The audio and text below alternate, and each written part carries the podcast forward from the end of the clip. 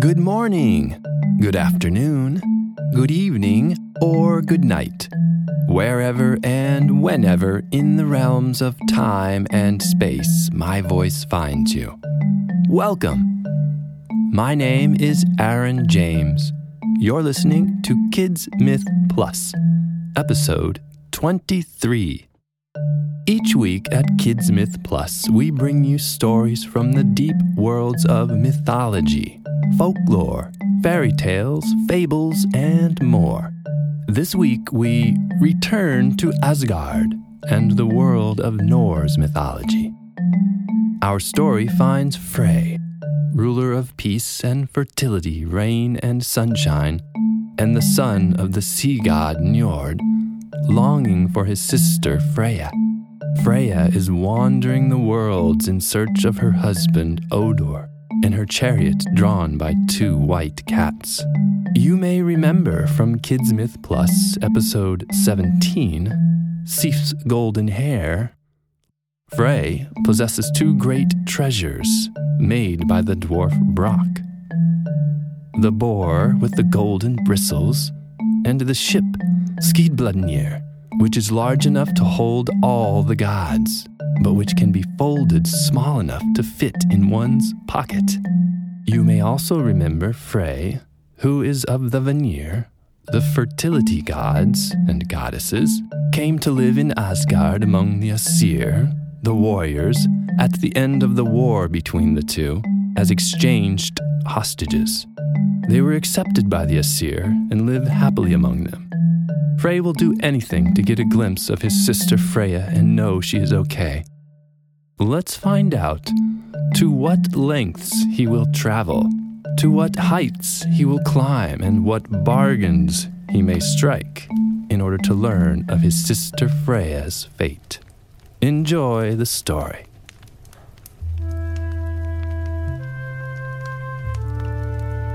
How Frey won Gerda, the giant maiden, and how he lost his magic sword. Frey, the chief of the Vanir, longed to have sight of his sister, who had been far from Asgard for so long. You must know that this happened during the time when Freya was wandering through the world, seeking her husband, the lost Odur. Now there was in Asgard a place from which one could overlook the world and have a glimpse of all who wandered there. That place was Hlithskjalf, Odin's lofty watchtower. High up into the blue of the air that tower went. Frey came to it, and he knew that Odin Allfather was not upon it. Only the two wolves, Geri and Freki, that crouched beside Odin's seat at the banquet were there and they stood in the way of Frey's entrance to the tower. But Frey spoke to Geri and Freki in the language of the gods, and Odin's wolves had to let him pass. But as he went up the steps within the tower, Frey, chief of the Vanir, knew that he was doing a fateful thing. For none of the high gods, not even Thor, the defender of Asgard, nor Baldur, the best beloved of the gods, had ever climbed to the top of that tower and seated themselves upon the All Father's seat. But if I could see my sister once, I should be contented, said Frey to himself. And no harm can come to me if I look out on the world. He came to the top of Hlithskjalf. He seated himself on Odin's lofty seat. He looked out on the world. He saw Midgard, the world of men with its houses and towns, its farms and people. Beyond Midgard, he saw Jotunheim, the realm of the giants, terrible with its dark mountains and its masses of snow and ice. He saw Freya as she went upon her wanderings, and he marked that her face was turned toward Asgard, and that her steps were leading toward the city of the gods. I have contented myself by looking on Hlithskjalf said Frey to himself, and no harm has come to me. But even as he spoke, his gaze was drawn to a dwelling that stood in the middle of the ice and snow of Jotunheim. Long he gazed upon that dwelling without knowing why he looked that way. Then the door of the house was opened, and a giant maiden stood within the doorway. Frey gazed and gazed on her. So great was the beauty of her face that it was like starlight in that dark land. She looked from the doorway of the house, and then turned and went within, shutting the door. Frey sat on Odin's high seat for a long while. Then he went down the steps of the tower and passed by the two wolves, Geri and Freki, that looked threateningly upon him. He went through Asgard, but he found no one to please him in the city of the gods. That night sleep did not come to him, for his thoughts were fixed upon the loveliness of the giant maid he had looked upon. And when morning came, he was filled with loneliness because he thought himself so far from her he went to Hlithskjalf again, thinking to climb the tower and have sight of her once more. But now the two wolves, Geri and Freki, bared their teeth at him and would not let him pass, even though he spoke to them again in the language of the gods.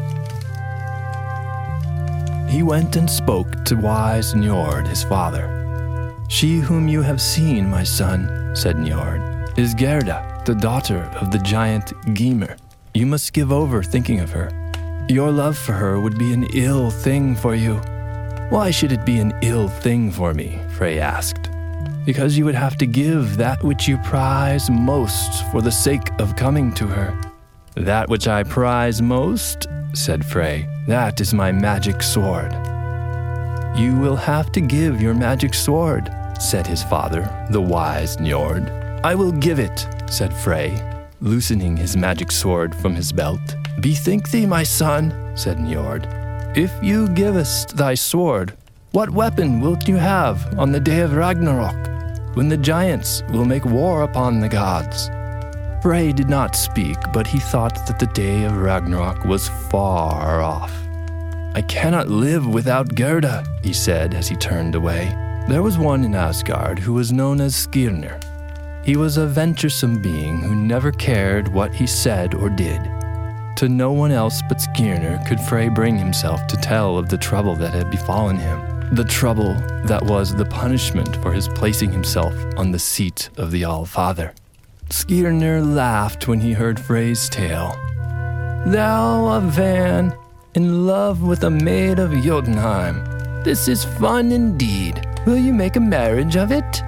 Would that I might even speak to her or send a message of love to her, said Frey, but I may not leave my watch over the elves. And if I should take a message to Gerda, said Skirnir the venturesome, what would my reward be? My boat, Skidbladnir, or my boar with golden bristle, said Frey. No, no, said Skirnir. I want something to go by my side. I want something to use in my hand. Give me thy magic sword you own. Frey thoughts upon what his father had said that he would be left weaponless on the day of Ragnarok, when the giants would make war upon the gods, and when Asgard would be endangered. He thought upon this and drew back from Skirnir, and for a while he remained in thought and all the time, thick set Skirnir was laughing at him out of his wide mouth and his blue eyes. Then Frey said to himself, The day of Ragnarok is far off. I cannot live without Gerda. He drew the magic sword from his belt and placed it at Skirnir's hand. I give you my sword, Skirnir, he said. Take my message to Gerda, Gymir's daughter. Show her this gold and these precious jewels, and say that I love her and that I long for her love in return. I shall bring the maiden to you, said Skirnir, the venturesome. But how will thou get to Jotunheim? said Frey, suddenly remembering how dark the giant's land was and how terrible were the approaches to it. Oh, with a good horse and a good sword, one can get anywhere, said Skirnir. My horse is a mighty horse, and you have given me your sword of magic. Tomorrow I shall make the journey. Skirnir rode across Bifrost, the Rainbow Bridge, laughing out his wide mouth and his blue eyes at Heimdall, the warder of the bridge to Asgard.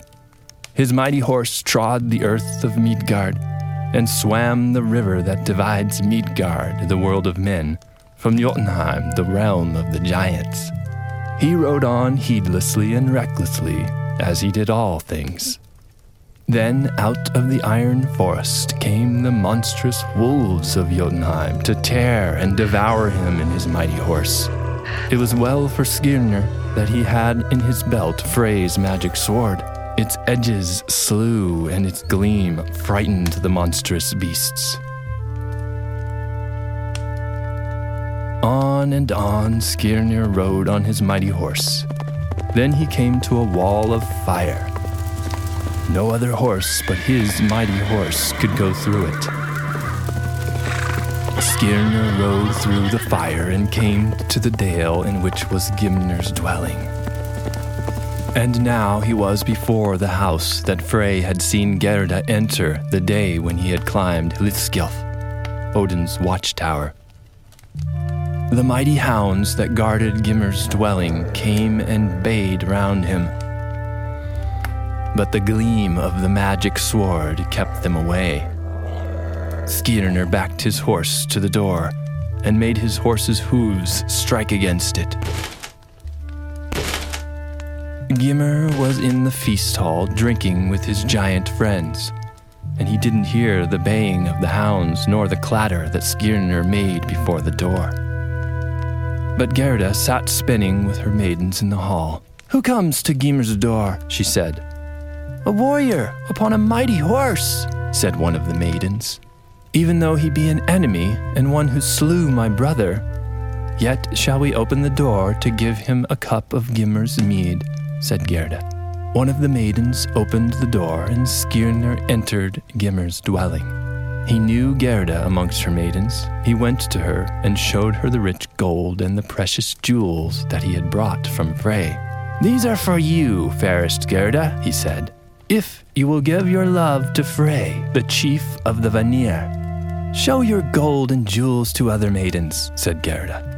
Gold and jewels will never bring me to give my love. Then Skirnir the venturesome, the heedless to his words, drew the magic sword from his belt and held it above her. Give your love to Frey, who has given me this sword, he said, or meet your death by the edge of it. Gerda, Gymir's daughter, only laughed at the reckless Skirnir. Make the daughters of men fearful by the sharpness of Frey's sword, she said, but do not try to frighten a giant's daughter with it. Then Skirnir the reckless, the heedless of his words, made the magic sword flash before her eyes, while he cried out in a terrible voice, saying a spell over her. Gerda, I will curse thee. Yes, with this magic blade I shall touch thee. Such is its power that, like a thistle, withered twill thee leave thee. Like a thistle, the wind strips from the roof. Hearing these terrible words and the strange hissings of the magic sword, Gerda threw herself on the ground, crying out for pity. But Skirnir stood above her, and the magic sword flashed and hissed over her. Skirnir sang. More ugly I'll leave thee than maid ever was. Thou wilt be mocked by men and by giants. A dwarf only will wed thee.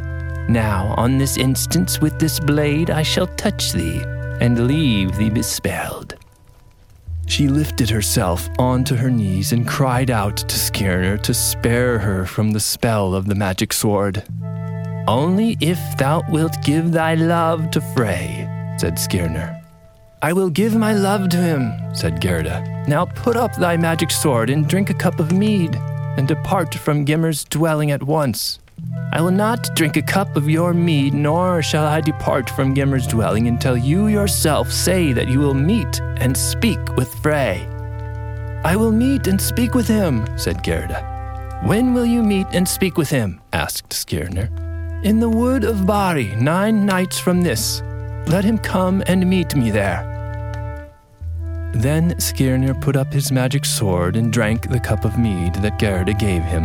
He rode from Gymir's house, laughing aloud at having won Gerda for Frey, and so making the magic sword his own forever.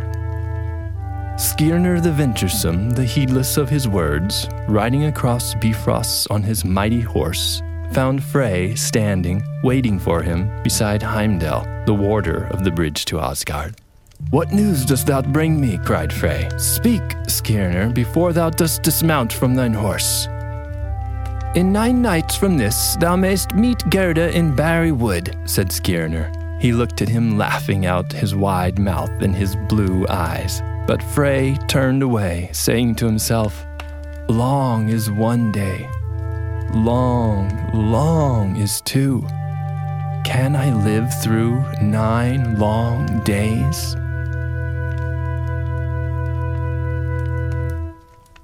Long indeed were these days for Frey, but the ninth day came, and in the evening Frey went to Barri Wood. And there he met Gerda, the giant maid. She was as fair as when he had seen her before at the door of Gymir's house. And when she saw Frey, so tall and noble looking, the giant's daughter was glad that Skirnir the venturesome had made her promise to come to Barri Wood they gave each other rings of gold. It was settled that the giant maid would come to Asgard as a bride. Gerda came, but another giant maid came also. This is how that came to be. All the dwellers in Asgard were standing before the great gate, waiting to welcome the bride of Frey. There appeared a giant maid who was not Gerda, all in armor she was. I am Skadi, she said, the daughter of Thiassi. My father met his death at the hands of the dwellers of Asgard. I claim a recompense. What recompense would you have, maiden? asked Odin, smiling to see a giant maid standing so boldly in Asgard. A husband from amongst you, even as Gerda, and I myself must be let to choose him. All laughed aloud at the words of Skadi. Then said Odin, laughing, We will let you choose a husband from amongst us, but you must choose him by his feet. I will choose him whatever way you will, said Skadi, fixing her eyes on Baldur, the most beautiful of all the dwellers in Asgard. They put a bandage around her eyes and the Aesir and the Vanir sat in a half circle around. As she went by, she stooped over each and laid hands upon their feet. At last she came to one whose feet were so finely formed that she felt sure it was Baldur. She stood up and said, This is the one that Skadi chooses for her husband. Then the Aesir and the Vanir laughed more and more. They took the bandage off her eyes, and she saw not Baldur the beautiful, but Njord, the father of Frey. But as Skadi looked more and more on Njord, she became more and more contented with her choice. For Njord was strong, and he was noble looking. These two, Njord and Skadi, went first to live in Njord's place by the sea but the coming of the sea mew would waken Skadi too early in the morning, and she drew her husband to the mountain top where she was more at home. He would not live long away from the sound of the sea. So back and forth between the mountain and the sea, Skadi and Njord went. But Gerda, Gerda stayed in Asgard with Frey, her husband, and the Aesir and the Vanir came to love greatly Gerda the giant maid. So, the world of the Norse has two new happy couples. A husband chosen by foot. Okay, well, the gods of Asgard do seem to have a sense of humor, I think. Or a sense of cruelty, maybe. The gods of Asgard, it seems, respected Skadi for her boldness and courage, but putting a twist on her demand to choose a husband from among the Aesir. Was it cruel to make her choose by foot? Maybe, but it seems although she didn't get exactly what she desired, and the Aesir chuckled at their prank, in the end, Skadi found that Njord was noble, strong, and kind, and she was happy. It's interesting to me that the couple seemed to find a compromise on living arrangements. One loved the sea, one the mountains. So they went back and forth. I'm sure this has happened to you. Your brother wants the playground, and you want the beach. Your wife loves the mountains, you prefer the desert. You have to make a compromise. As for Frey, he made a fateful decision to climb into the seat of the Allfather Odin and look out on the view reserved only for the father of the gods. So, was it a punishment that he was so captured by his love and desire for the giant Gerda? He made a bargain with a character who was known for not having the greatest of character himself. Skirnir. Do you know what character is? In the first use of the word, it means one of the persons of a drama or story, a character.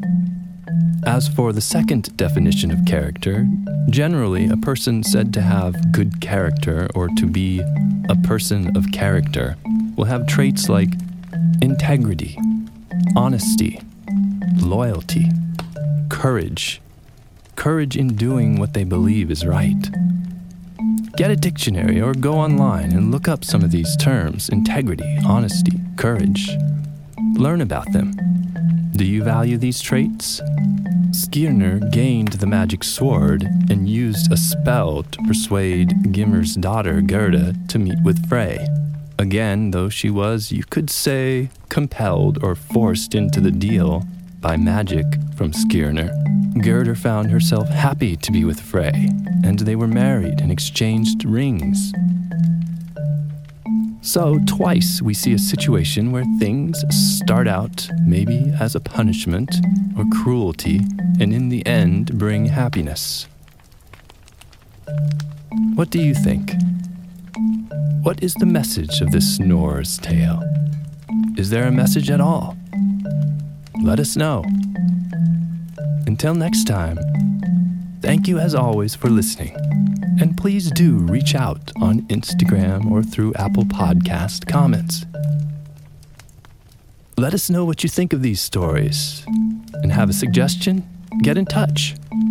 This has been episode 23 of Kids Myth Plus.